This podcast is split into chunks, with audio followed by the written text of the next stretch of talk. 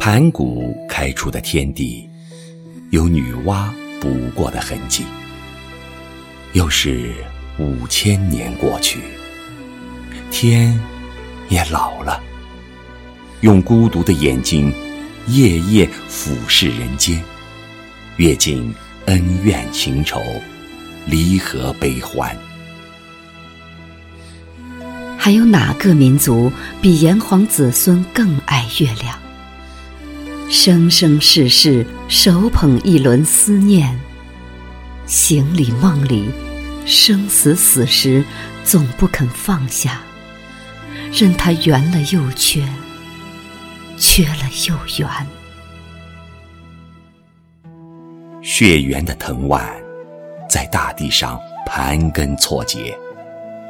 在故乡和异乡之间，一轮明月日夜行走，不停不歇，成为永恒的仰望，难解的情结。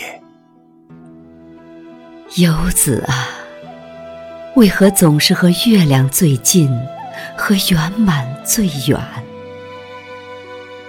在山的这头，海的那方。最小的游子也学会了隔窗遥望，月归传说的家乡时，追随的眸中便流出黄河长江。一场场戏散了，一代代人去了，阴晴圆缺间，你可听见多少浪花？破碎的声音。古往今来，月亮缀满了目光和心事，成为思念最沉重的载体。